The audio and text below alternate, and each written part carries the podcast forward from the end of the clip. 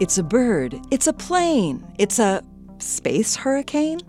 That's what a team of scientists are calling an auroral phenomenon they observed in the Earth's upper atmosphere. The scientists found the phenomenon while looking through satellite data from 2014 and then making a 3D model of what the data showed.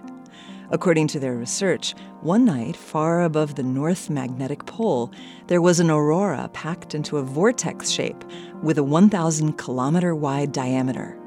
It had multiple arms, spun counterclockwise around a calm center, and lasted about eight hours. Though it looked and acted like a hurricane, this so called space hurricane wasn't the same as the hurricanes we see in oceans on Earth's surface. So, what exactly was this thing? Auroras, also known as the northern and southern lights, occur in a ring called the auroral oval, whose size changes depending on the interactions between Earth's magnetic field, solar wind, and the Sun's magnetic field. The space hurricane occurred when the auroral oval was very small.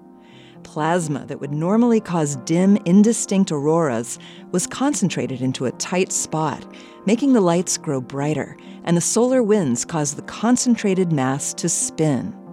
The hurricane metaphor is useful for picturing what this phenomenon looked like. But unlike a real hurricane, space hurricanes likely don't pose any danger to life down on Earth. That's great news because scientists have reason to believe they're fairly common. If you hear a scientist predict a space hurricane someday in the future, don't be alarmed. A regular old rainstorm will probably have a more noticeable effect on your day. This moment of science comes from Indiana University. I'm Yael Ksander.